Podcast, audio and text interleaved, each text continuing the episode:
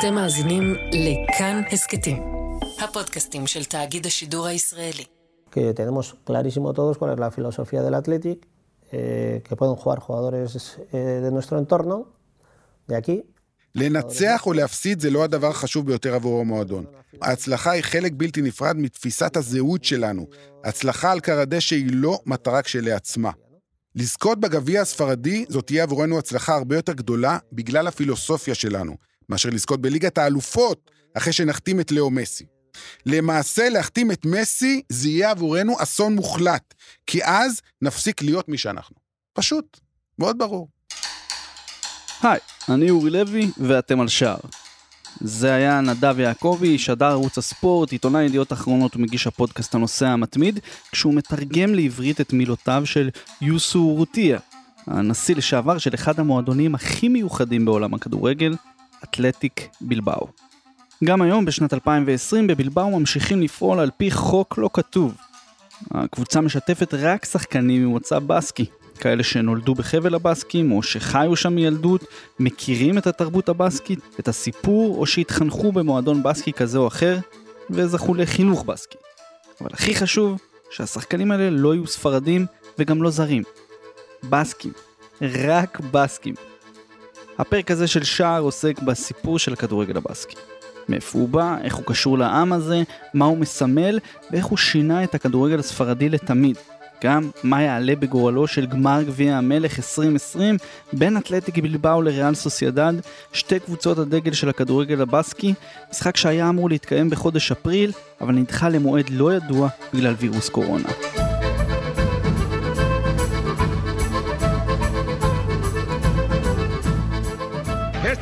Muniain. Qué buen balón para Yuri Berchiche. Pisa área Yuri. Está Yuri, chuta Yuri. Gol.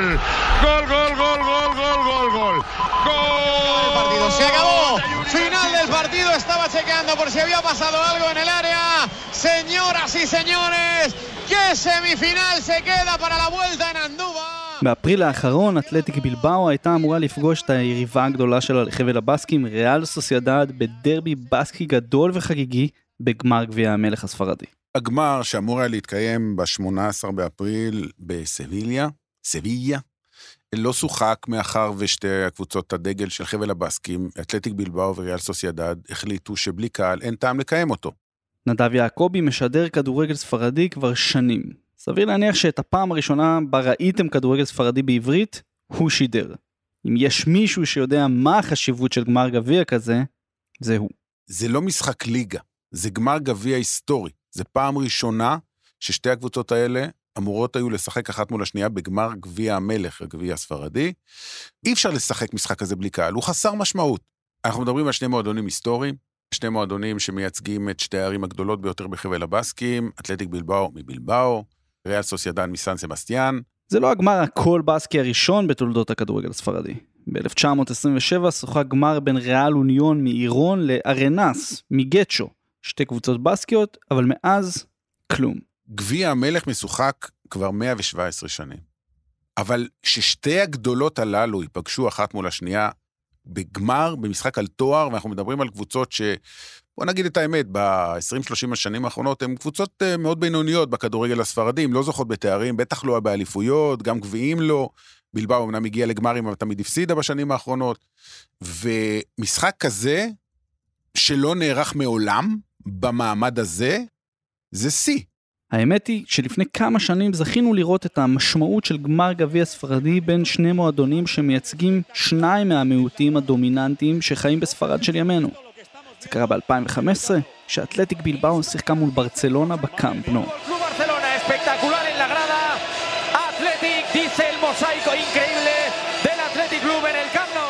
ברסה הסמל של קטלוניה, לדיק בלבאו, הסמל של חבל הבסקים.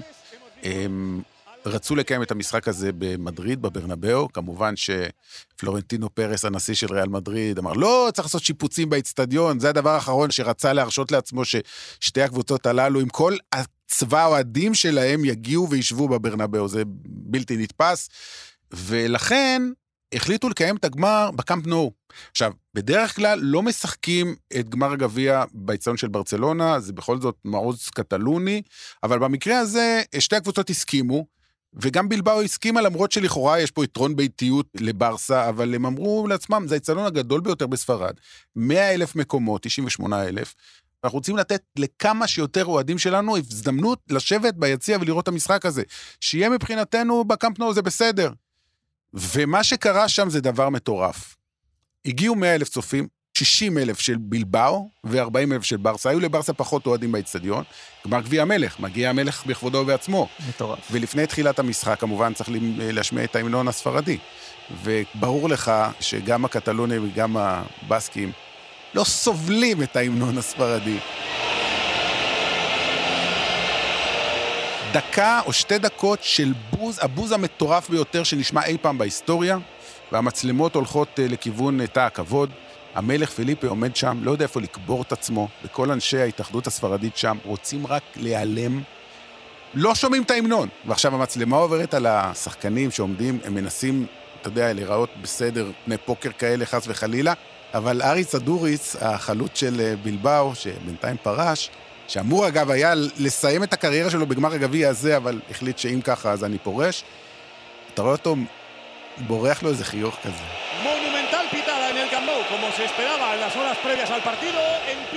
כאילו, הנה, הנה, הראינו לכם, לספרד, לממלכה, לאלה ממדריד, אנחנו לא סופרים אתכם. ברסה ניצחה בגמר ההוא 3-1, אבל בראייה רחבה, התוצאה הייתה פחות חשובה. הדבר המרכזי היה הבמה שקיבלו המיעוטים הלאומיים שחיים בספרד להביע את הרגשות שלהם. זה בדיוק מה שמייחד את בלבאו ואת הכדורגל הבאסקי בכלל. ובשביל להבין את העניין הזה לעומק, צריך לצלול להיסטוריה הבאסקית.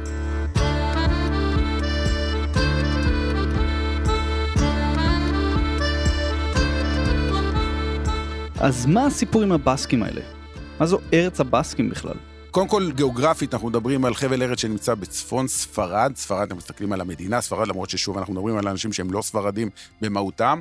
שלושה אזורים, מחוזות, עלבה, עם הבירה ויטוריה, שהיא בעצם הבירה המחוזית, נקרא לזה, ביסקאיה, שבלבאו היא הבירה שלה, וגיפוסקואה, שסן סבסטיאן היא הבירה. ויש גם את נווארה, מחוז שבירתו היא פמפלונה, והוא מחוז מעורב שהחלק הדרומי שלו הוא יותר ספרדי והצפוני הוא בסקי. זה נכון גם מבחינה פוליטית.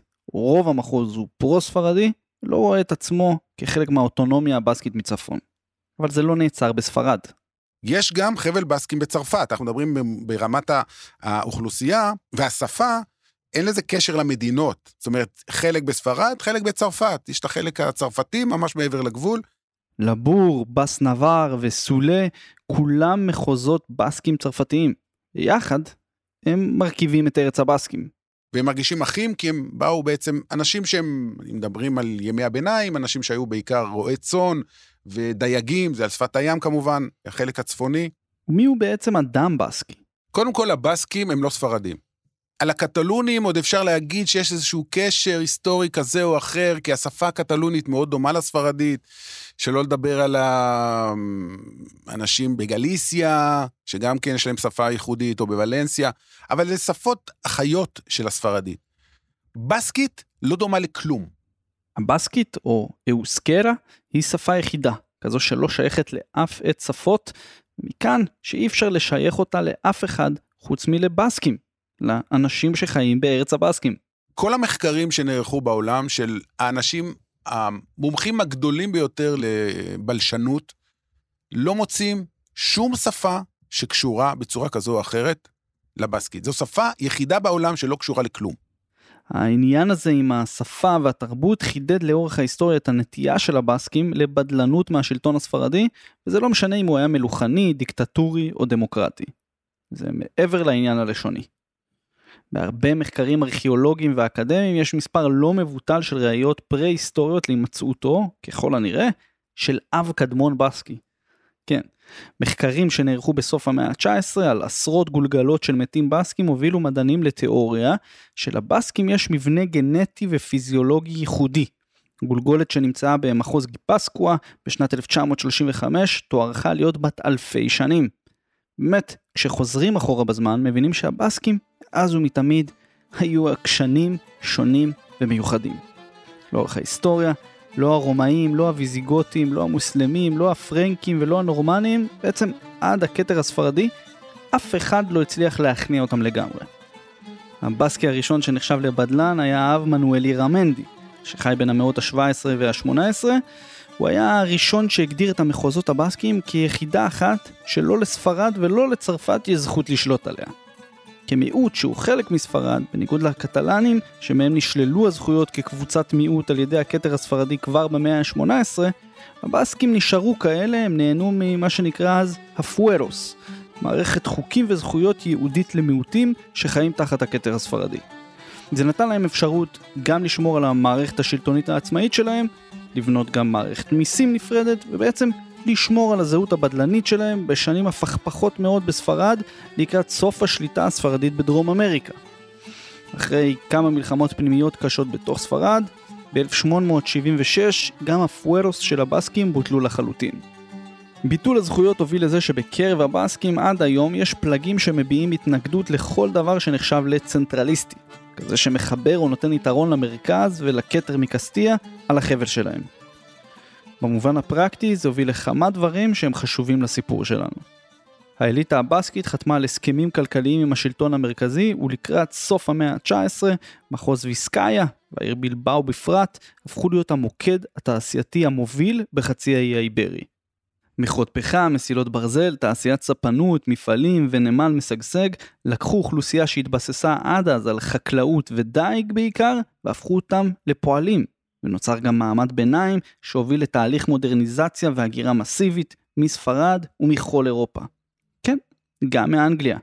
ואלה כמו בכל מקום, הביאו את הכדורגל מאנגליה, גם אה, אנגלים שבאו והתיישבו בחבל הבסקים, וגם סטודנטים בסקים שנסעו ללמוד באנגליה וחזרו עם המשחק המוזר הזה. חלק הגיעו מהמספנות של סאוטהמפטון בדרום, כי נכון, זה הכי קרוב אפילו נכון. גיאוגרפית, אבל הגיעו גם מצפון אנגליה. נכון, מסנדרלנד. מסנדרלנד.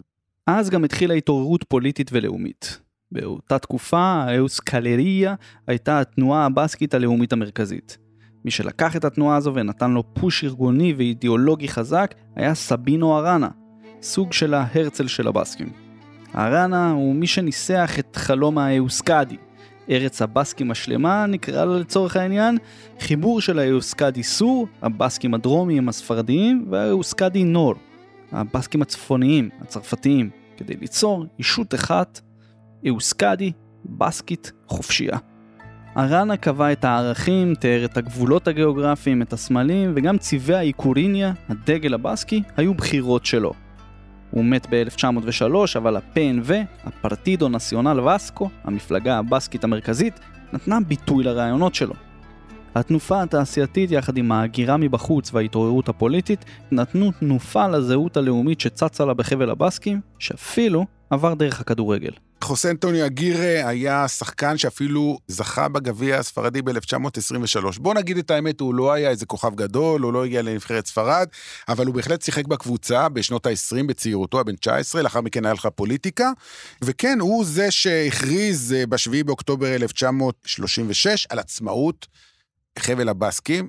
אבל אז, ב-1936, התחילה מלחמת האזרחים הספרדית. אגירה ברח לפריז, והדברים התפתחו בכיוון אחר לגמרי. אחת היצירות הכי מפורסמות של פבלו פיקאסו היא גרניקה. גרניקה היא עיר מאוד משמעותית בחבל הבסקים, שהופצצה מהאוויר על ידי אה, חיל האוויר האיטלקי של אה, מוסוליני, שעזר כמובן לפרנקו בכלל, מלחמת האזרחים בספרד הייתה מלחמה שבה גם הנאצים וגם הפשיסטים באיטליה עזרו לפרנקו, זה היה מין מבחינתם גם... ניסוי כלים. ניסוי כלים של המטוסים, של הפצצות, וגרניקה הופצצה מהאוויר, כמה אלפי אנשים שם מתו, והציור המפורסם הזה של אנשים שם מפורקים לחתיכות וסוסים, ועברים עפים לכל מיני מקומות. ציור מאוד מזעזע, שזעזע את פיקאסו הספרדי, שאז כמובן ברח לצרפת, נותן ביטוי למה שקרה שם, אבל תכלס, בגרניקה, בהפצצה הזאת, כל הרעיון הזה, בוא נקים מדינה עצמאית, די נגמר. ואז ספרד נכנסה לעשורים ארוכים של דיקטטורה. פרנקו שלט ביד קשה מאוד בספרד במשך 39 שנה, עד מותו ב-1975. דיקטטורה אמיתית, היום קצת קשה להבין את זה, אבל ספרד שכולנו נוסעים לברצלונה, למדריד, נהנים והכל פתוח ונהדר, זו הייתה דיקטטורה. בחבל הבסקים ובקטלוניה אסור היה לאנשים לקרוא לילדים בשמות מקומיים. כלומר, אין ג'ורדי, אסור בקטלוניה. אייטור, שזה שם מאוד מאוד מקובל בחבל הבסקים, נאסר. זאת אומרת, לא יכולת לקרוא לילד שלך ולרשום אותו בתעודת הזהות. בשם בסקי היית חייב לקרוא לו חוסה או מנואל. עד כדי כך הגיעו שדרשו מאנשים להגיע לבתי הקברות ולשנות את השמות של האנשים שכבר מתו. ולשנות את שמותיהם לשמות ספרדיים. אנשים שמתו. עכשיו, שלא לדבר, אסור לדבר את השפה הבסקית, רק בחדרי חדרים. אסור אה, דגלים, אסור לשום ביטוי לעצמאות או למשהו שקשור, שמשהו שהוא לא ספרדי. כל ספרדית הייתה חייבת להיות ספרדית מאלף ועד תף. אגב, בגמר הגביע הספרדי של 1942, כמו ב-2015, שיחקו אתלטיק בלבאו וברצלונה. רק שבניגוד לגמר שנדב תיאר לנו לפרטים מקודם, אז שחקני שתי הקבוצות, קטלנים ובסקים, הצדיעו במו על יד לכבודו של פרנקו. בסוף שנות ה-50 הוקמה אתא, המחתרת הבסקית שביצעה פיגועי טרור ברחבי ספרד בניסיון להשיג עצמאות. אבל ב-1975 שלטון פרנקו הסתיים, וכמה שנים אחר כך גם מעמדם של הבסקים חזר לסורו, בדלני ועצמאי. In Madrid's Oriente Square, a massive rally on the first anniversary of General Franco's death. בעצם, מסוף שנות ה-70 ועד היום, הבסקים הם אוטונומיה עצמאית שמצד אחד נחשבת לחלק מספרד, אבל מצד שני יש בה פרלמנט, מוסדות ומנהל משלה. והתפתחה שם תרבות שלמה, מעבר לשפה, גסטרונומיה. דרך אגב, השפים הגדולים והמפורסמים ביותר בספרד הם בסקים.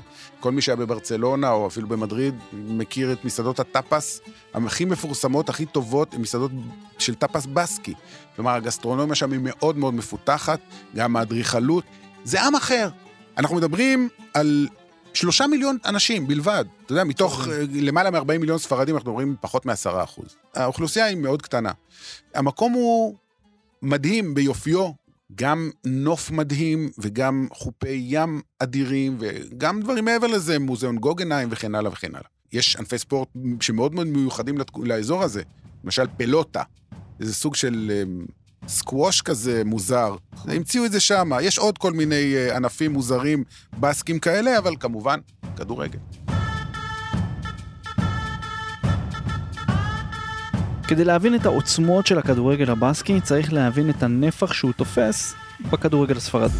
אם אתה מסתכל היום על טבלת הליגה הספרדית הראשונה, לליגה, 20 קבוצות, יש שתיים ממדריד, ריאל ואתלטיקו, אחת מהעיר ברצלונה, כי אספניול ירדה לליגה השנייה, חמש מחבל הבסקים. אז אמרנו אתלטיק בלבאו מבלבאו, וריאל סוסיידן מסן סבסטיאן, אלווס מוויטוריה, איבר. איבר זו עיירה קטנה של 24 אלף תושבים. אבל יש לה קבוצה בליגה הראשונה, קבוצה מכובדת מאוד, ופה אפשר להתווכח, כי הספרדים בעצמם מתווכחים לגבי אוססונה. כי אוססונה מגיעה מפמפלונה, ופמפלונה היא נמצאת בעצם בנברה. וכמו שהסברנו, נברה לא בדיוק מחוברת לרעיון של להיות חלק מהגוש הפרו-בסקי.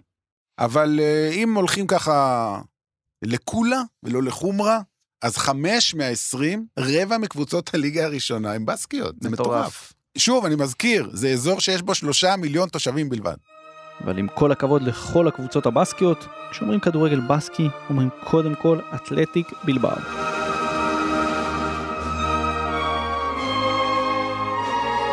אתלטיק בלבאו הוקמה ב-1898 על ידי חבר'ה שבאו מאנגליה.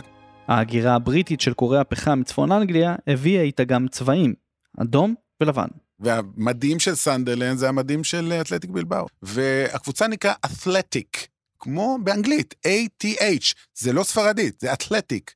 וכמובן שבזמן הדיקטטורה, השם הבריטי הזה גר תגובה מהמשטר. כן, כשפרנקו נכנס לשלטון, הוא בעצם חייב אותם לשנות את השם לאתלטיקו. אין דבר כזה אתלטיק. אתם לא אנגלים, אתם ספרדים.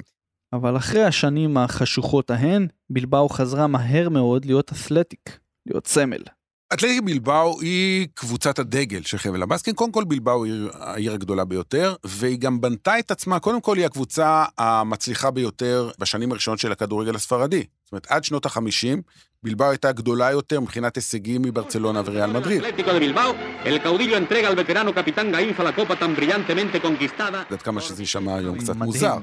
ושוב, כאשר היא מתבססת אך ורק על שחקנים מקומיים, מדיניות שנמשכת עד ימינו אלה, רק שאז, בכל זאת, הפערים היו קצת יותר קטנים, אז אפשר היה להצליח.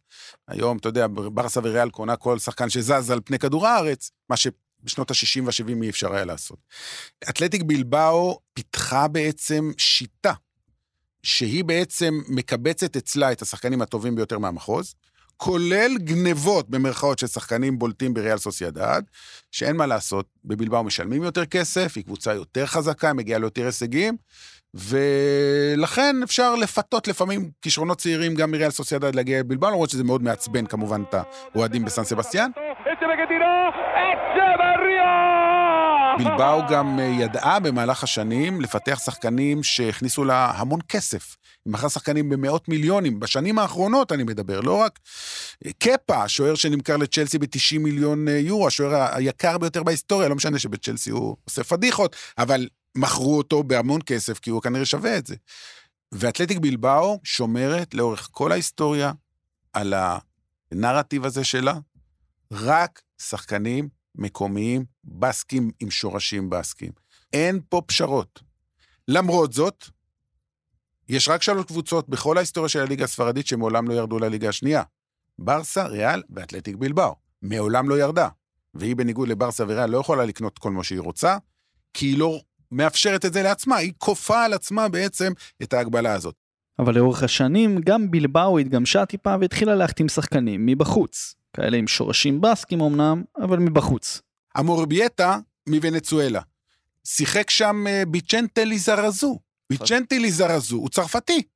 אז הוא לא נולד בספרד, אין לו שום קשר לספרד, הוא בעצם כוכב נבחרת צרפת שזכתה במונדיאל ב-98, אבל תקשיב לשם, ביצ'נטה ליזרזו. אין יותר בסקי מזה, הוא מהאזור הבסקי של כן. צרפת. כיום כוכב הקבוצה הוא איניאקי וויליאמס, בן להורים גנאים שנולד וגדל בבלבאו.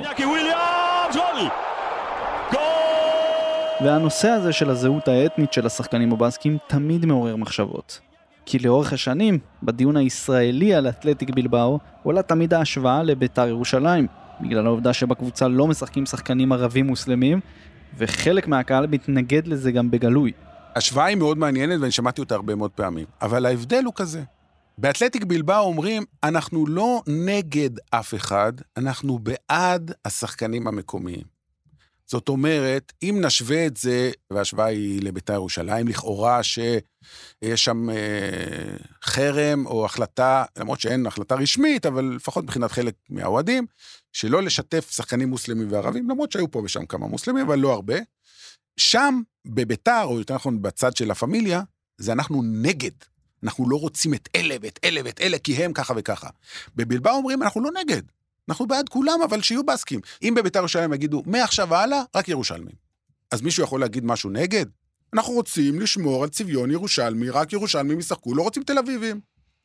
יכולים אם- להכניס גם ערבים ירושלמים על הדרך. כן, בדיוק. הנה, הבאת לדוגמה את איניאקי וויליאמס. הרי ההורים שלו הגיעו מגאנה. אז מה, הוא בסקי? אוקיי, הוא נולד שם, אבל במקור הוא לא. אבל אין לנו בעיה איתו. אין לנו בעיה עם אף אחד כל זמן שיש לו קשר למהות הבסקית, אנחנו מקבלים אותו. עכשיו, זה פוגע בהם. ופה נשאלת השאלה, ב-2020 יש בכלל מקום מקצועי לאג'נדה כזו בכדורגל המודרני? כן, כי זה מה שהם החליטו. דופקים את עצמנו. אבל יש לנו עקרונות, אבל זה לא עקרון גזעני. אנחנו לא נגד אחרים, אנחנו בעד עצמנו. אז אני חושב שההשוואה במקרה הזה לא נכונה, ולגבי השאלה אם יש לזה מקום או לא, כל זמן שהם מחליטים שיש לזה מקום, הם הגיעו לפני כמה שנים לגמר אה, הליגה האירופית, אפילו פעמיים, והם לא ירדו מעולם לליגה השנייה, אז כנראה שזה עובד. וזה עובד.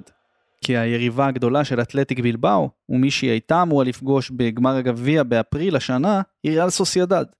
סוסיידד פחות גדולה מאתלטיק, גם בכמות האוהדים וגם במספר התארים, אבל גם שם השתדלו להשתמש רק בשחקנים בסקים עד הדור האחרון.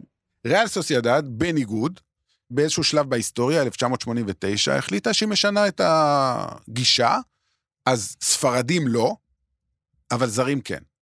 ג'ון אולדריץ' היה הראשון, היה כוכב גדול בליברפול של שנות ה-80, שחקן נבחרת אירלנד. הוא היה הראשון שהגיע לשם, ושם זה נגמר. מאותו רגע הגיעו שחקנים זרים מכל העולם, טורקים וסרבים ואנגלים ומה שאתה לא רוצה. בטח קחבצ'יני האט, נכון, דרקו קובצ'ביץ'. נכון, שכמעט זכו באליפות בתחילת שנות האלפיים. איזה קבוצה הייתה האדירה. מפחידה. וגם בימינו אלה. שוודים ונורבגים והרבה שחקנים זרים. למרות שבסוסיידד נוטים להגיד ששחקנים זרים זה בסדר, אבל ספרדים לא, לאורך השנים שיחקו שם לא מעט שחקנים ספרדים לא בסקים, כמו סרחיו קנאלס, אסטבן גרנרו, ולאחרונה חתם שם דוד סילבה, מכוכבי ספרד הגדולה של העשור הקודם, שהוא בכלל מהאיים הקנריים. אגב, יש גם נבחרת בסקית לאומית, נבחרת ארץ הבסקים, שמתחרה במסגרות לא רשמיות ולא רשומה בוופא או בפיפ"א. Balekoa... היא קמה בשנות ה-30 של המאה הקודמת כניסיון לקדם את הלאומיות הבסקית, נעלמה כמעט לגמרי בתקופת פרנקו וחזרה בעשורים האחרונים. עם בלבאו, סוסיידד ושאר הקבוצות מהחבל הזה, יש לכדורגל הבסקי נוכחות חזקה בכדורגל הספרדי ואפילו מעבר לזה. קחו למשל את המושג פיצ'יצ'י, המילה למלך שערים בכדורגל הספרדי והלטיני. אז זהו, זה סיפור מדהים, כי פיצ'יצ'י הפך להיות מושג. היום אפילו בדרום אמריקה, אתה לפעמים שומע מי הפיצ'יצ'י, זה כאילו מילה שנכנסה למילון, ולא כולם בכלל יודעים שמדובר בבן אדם. רפאל מורנו ארנסדי, נולד ב-1892, בבלבאו כמובן, שיחק בקבוצה. אגב, מצא את מותו בגיל 29 מטיפוס. חלה בטיפוס ומת בגיל 29, אבל תראה מה הוא הספיק לעשות בממש מעט מאוד שנים. אגב, מה זה פיצ'יצ'י? בבסקית זה הברווז הקטן. הוא פשוט היה בחור מאוד מאוד נמוך, מטר חמישים וחמישה או משהו כזה. זה לא מנע ממנו להיות uh, כוכב. הוא נכנס להיסטוריה כי הוא היה השחקן שהבקיע את השער הראשון בהיסטוריה באיצטדיון סן ממס. איצטדיון סן ממס הוא האיצטדיון המיתולוגי של אתלטיק בלבאו. לנדב יש סיפור מיוחד על מסורת שקשורה לפיצ'יצ'י, וגם תאמינו או לא, לכדורגל הישראלי. איצטדיון סן ממס, אל קתדרל, כפי שזה מכונה, הקתדרלה, בבלבאו מכנים את האיצטדיון בית מקדש, או כנסייה, כי זה באמת ככה, מבחינתם, הכנסייה האמיתית של העיר זה האיצטדיון, סן ממס. אגב, בינתיים נבנה סן ממס החדש. סן ממס המקורי, ההיסטורי, הוא נחרב ונבנה חדש במקומו, אבל זה אותו שם, ופיצ'יצ'י הבקיע שם את השער הראשון, ובכך הוא נכנס להיסטוריה. הוא לא הספיק לשחק הרבה שנים, אבל זכה בארבעה גביעים, בתקופה שבלבאו הייתה הקבוצה הטובה ביותר אה, בספרד, גם שיחק בנבחרת, גם באולימפיאדת 1920. בשנות ה-50 במרקה, עיתון הספורט הספרדי, החליטו שצריך לתת פרס למלך השערים בכל שנה. חשבו, חשבו, חשבו, על שם מי ניתן? פיצ'יצ'י. גם השם נחמד וגם הסיפור מעניין. אחרי שהוא מת, הוקם פסל בדמותו, שהוצב בכניסה לאיצטדיון. כשהקבוצות נכנסות לתוך המגרש עצמו, לפני הירידה לכר הדשא, יש פסל עם דמותו של אה, פיצ'יצ'י, והמסורת היא שכל קבוצה שמגיעה לשחק בפעם הראשונה באיצטדיון סן ממס, מניחה שם זר פרחים. ותתפלא, לפני כמה שנים, קריית שמונה הגיעה לשחק במסגרת הליגה האירופית נגד בלבר. ואיזי שרצקי התרגש עד דמעות כאשר הסבירו לו מה זה העניין הזה, ושקריית שמונה משחקת בפעם הראשונה בסן ממס. לפי מיטב המסורת, היא מחויבת לשים זר פרחים ליד הפסל של פיצ'יצ'י. מי הניח את זה? אדריאן רוטשט? אבל צחוק ואיזי שרצקי בצד, פיצ'יצ'י לא לבד. לאורך ההיסטוריה היו אין ספור שחקנים בסקים גדולים. טלמו סארה, אנדוני גויקוצ'יה, אנדוני זוביזרטה, חולן גררו, אייטור קרנקה, גאיסקה מנדיאטה, חוסבה אצ'בריה, צ'אבי אלונסו ואריץ אדוריס. לא, אין ספק. יותר מזה, צ'יקי בגיריסטיין, שהוא היום אה, המנכ"ל של מנצ'סטר סיטי, בסקי. אוסביו סקריסטן, שאימן הרבה מאוד קבוצות, בסקי. בואו נצא קצת מגבולות ספרד, נמצא הרבה מאוד בני הקהילה או המהגרים הבסקים שהפכו להיות כוכבים גדולים גם במקומות אחרים. סרחיו גויקוצ'יה, שוער נבחרת ארגנטינה המפורסם. חוליו אולרטי קוצ'יה, המגן של נבחרת ארגנטינה, אלופת העולם ב-86, שהכינוי שלו היה וסקו, כי הוא בסקי. אפילו באורוגוואי היה פבלו בנגו אצ'יה. כל הצ'יה האלה הם בסקים במקורם. יפתיע אותך אפילו עוד, יש הרבה מאוד כמובן בדרום אמריקה. מי הבקיע את השער לנבחרת קולומביה נגד ישראל ב-89? אלוויירו אוסוריאגה. הוא גם, יש לו דם בסקי, אמנם כבר מנוחתו עדן, אה, שחור, בגלל זה הכינוי שלו היה יונה, פלומו, אתה יודע איך זה הולך שם, בהפוך על הפוך. נכון. אם אתה עם המון שיער, יקראו לך קרקע, קרח וכן הלאה. אז אה, אלוויירו אוסוריאגה, אני מניח שהיה שם הרבה מאוד ערבובים, בוודאי. גם דם שחור, אבל גם דם בסקי היה שם. גם היום יש לא מעט שמות מוכרים בטופ של הכדורגל העולמי שהם בסקים. קפטן צ'לסי, סזר אספילי קווטה, אנדר אררה מפריס סן ג'רמן, חווי מרטינס מביירן מינכן, מרקו אסנסיו מריאל מדריד שהוא חצי בסקי, ואפילו אנטואן גריזמן, שהצטרף לאקדמיה של ריאל סוסיידד בגיל 14, בעצם התחנך בחבל הבסקים. אם טעיתם, הדיון האם הוא יכול לשחק באתלטיק בלבאו התחיל מזמן ומתקיים עד היום.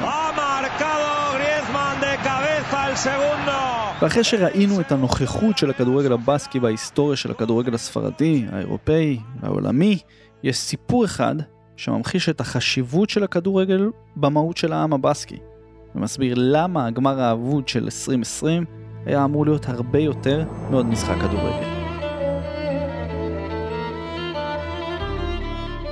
אולי הרגע האיקוני ביותר בהיסטוריה של הכדורגל הבסקי, זה היה בחמישי בדצמבר 1976. עכשיו, פרנקו הלך לעולמו שנה לפני זה, בסוף 75, לכאורה הדיקטטורה מסתיימת אחרי 39 שנה, אבל לא בדיוק. עדיין מדינת משטרה, עדיין יש צנזורה לעיתונות, עדיין יש פחד גדול מהמשטרה, 40 שנה שהדבר הזה, אתה לא ביום אחד זה נגמר, אין דבר כזה. באותו יום אתלטיק בלבאו וריאל סוסיידד נפגשו לדרבי בסקי שזכה לשם דרבי האיקוריניה. וזה היה הדרבי השני מאז אחרי מותו של פרנקו. ריאל סוסיידד מארחת את בלבאו באטוצ'ה, האצטדיון הישן שלה, ואז עלה רעיון אצל אחד השחקנים של אה, סוסיידד, ג'וסיאן דה להוס אורנגה. הוא היה אומנם שחקן ספסל, אבל היה מאוד מאוד מעורב מבחינה פוליטית, והוא החליט שזה ההזדמנות לעשות מעשה. יש את הדגל הבסקי, האיקוריניה, שזה אדום עם פס לבן ו-X ירוק. זה הדגל שהיה בעצם אסור, אסור היה בכלל להחזיק אותו במשך 39 שנים. גם בדצמבר 76 עדיין מבחינת החוק, מי שמחזיק את הדגל הזה, זה משפט וזה נכנס, אנשים נכנסים לכלא. הסיבה היא אתא. אתא, המחתרת הבסקית, למעלה מ-800 אה, אנשים אה, נרצחו על ידי אתא במהלך השנים. ואורנגה אמר, אני מחזיר את הדגל הזה, כי הדגל הזה, עם כל הכבוד לאתא, הוא מייצג אותנו, את הלאומיות הבסקית, ונגמר, אין פרנקו, שבואו נחזור ונהיה מי שאנחנו, נציג את עצמנו לראווה. אין ממה לפחד, למרות שהיה ממה לפחד. עכשיו, מאיפה אתה משיג דגל כזה? אין בחנויות. אתה לא יכול ללכת לתופרת השכונתית ולהגיד לה, תעשי לי את הדגל, היא לא תעשה את זה, אם תפחד שהמשטרה תגיע ותשים אותה בכלא. הוא ביקש את זה מאחותו, הייתה לה מכונת תפירה בבית, תתפרי לי דגל. והיא תפרה לו דגל. יום המשחק, הוא שם את הדגל עמוק עמוק בתוך התיק שלו, ונסע לכיוון האצטדיון. ובדרך עצרה אותו משטרה לביקורת רגילה. בדקו את המכונית, לא מצאו שום דבר, כי לא בדקו בתוך התיק. אמיתי לגמרי. אם היו מוצאים, קודם כל הוא היה, הדגל היה מוחרם, והיו שולחים אותו והוא לא היה מגיע למשחק, והייתה שערורייה גדולה, אבל הוא הגיע. אחותו אגב לא ידעה למה היא מכינה את הדגל. היא ידעה שהיא מכינה ולא ידעה למה. היחיד שידע בעצם אה, את הסיבה, היה הקפטן של אה, ריאל סוסיידד, אינאצ'יו קורטבריה. אין שם יותר בסקי מזה. בקיצור, הוא מגיע לחדר ההלבשה, חצי שעה לפני המשחק, ואומר לו, שמע, הבאתי את הדגל, כמו שדיברנו, בסוד הסודות. בוא עכשיו נדבר עם אנשי בלבאו, שבחדר ההלבשה השני, אנחנו עולים, שני הקפטנים עולים ביחד עם הדגל, ככה, באמצע המגרש. אומר, תשמע, קודם כל בוא נשאל את השחקנים של סוסיידד, כי אם פה מישהו לא מסכים, כי הוא מפחד, כי לך תדע, המשטרה תעשה משהו לא למשפחה שלו, אז אנחנו לא נעשה את זה. נכנסו חדר ההלבשה של ריאל סוסיידד, ביקשו מכולם הסכמה, כולם הסכימו. עברו לחדר ההלבשה של בלבאו. הולכים לשחק משחק ליגה חשוב, אבל מתעסקים פה בדברים אחרים. הקפטן של אלטטיק בלבאו, איריבר, שוער אדיר, היה שוער של נבחרת ספרד שזכתה ביורו 64, ותיק מאוד, גם מאוד מאוד איש מאוד פוליטי. אמר, וואלה, רעיון מצוין, מתאים לי, אבל אני גם רוצה לשאול את השחקנים, כי אם אף אחד לא, אם יש פה אחד שלא יסכים, אני לא, לא רוצה. כולם הסכימו. הכל היה מוכן. ואז, הקהל ישב ביציעים, לא ידע מכלום, אף אחד לא ידע. שתי הקבוצות יוצאות ביחד. באותה תקופה, קבוצות היוצאות אחת אחרי השנייה בצורה כזאת לא מאורגנת. פתאום שתי הקבוצות יוצאות ביחד. אנשים יושבים ביציעים ואומרים, רגע, רגע, משהו קורה פה. ופתאום הם רואים את שני הקפטנים, אינאצ'יו קורטבריה מצד אחד, ובצד השני חוסה אנחל איריבר, מתקדמים כשהדגל בידיים שלהם באמצע, כולם בשוק, 30 אלף צופים, אנשים בוכים, אנשים לא יודעים מה, מה לעשות עם עצמם. אתה צריך, צריך להבין מה קרה פה. רוב האנשים לא נולדו כשהייתה עצמאות, זאת אומרת לפני הדיקטטורה, 40 שנה, רוב הצופים בני 20, 30, 35, 40, היו תינוקות. הם ידעו שמה שנעשה כאן זה עבירה על החוק, עבירה קשה, שכל החיים מזהירים אותם, אוי ואבוי אם תעשו את זה. הפחד הגדול היה שהמשטרה תיכנס ופשוט תפוצץ את המשחק ותגיד לכולם תלכו הביתה. השוטרים עמדו בצד ולא עשו כלום. ובזכות אותו דרבי, האיקוריניה, הדגל הבסקי, זכה לתחייה מחודשת ומקובלת בספרד. זה היה הניצחון הענק הגדול שלהם, ותוך שנה-שנתיים הדגל הזה הפך להיות הדגל הרשמי של האוטונומיה הבסקית.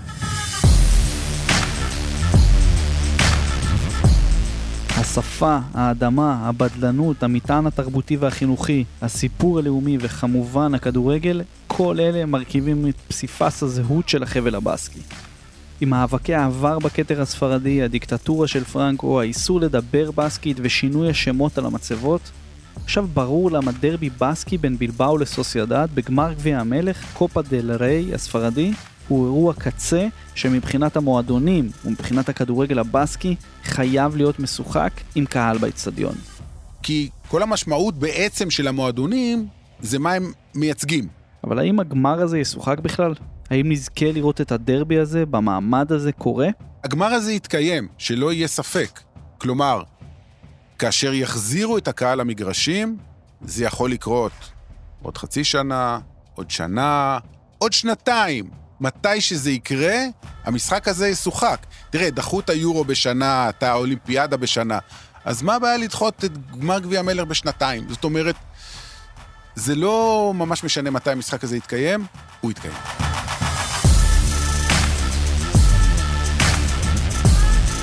זה היה השער שלכם לכדורגל הבסקי ולגמר הגביע הספרדי האבוד של 2020. אם אהבתם את הפרק, אז יש כמה דברים שאתם חייבים לעשות. תצטרפו אלינו בפייסבוק לקבוצת שער הסכת הכדורגל ולקבוצת כאן הסכתים. אפשר להמשיך שם את הדיון על כדורגל בסקי וכדורגל בכלל. אם הקשבתם בספוטיפיי, אז תשתפו story שלנו ישר לאינסטגרם שלכם, זה ממש מגניב. אם הקשבתם באייטיונס, אז בבקשה, תדרגו אותנו בחמישה כוכבים ותכתבו איזה review נחמד. ובכלליות, תשתפו, תשלחו לחברים לינקים בוואטסאפ, תספרו על שער לאנשים, ככה מפה לאוזן ומפרק לאוזן יותר ויותר אנשים ידעו שדרך הכדורגל אפשר להבין הרבה מאוד על העולם ועל החיים. תודה רבה לנדב יעקבי על הידע העשיר, הסיפורים והתשוקה, זכות גדולה לעבוד איתך תמיד. תודה רבה לרומטיק וערן פיש על העריכה המעולה. תודה לרחל רפאלי על סאונד שלוקח אותך מירושלים, תל אביב או שדרות ושם אותך איפשהו בין סן סבסטיאן לוויטוריה. ותודה לליאור אברבך ולכאן, תאגיד השידור על הבמה. אני אורי לוי, ואת זה אתם כבר יודעים לבד, תשמרו על זה אמיתי. Keep football real.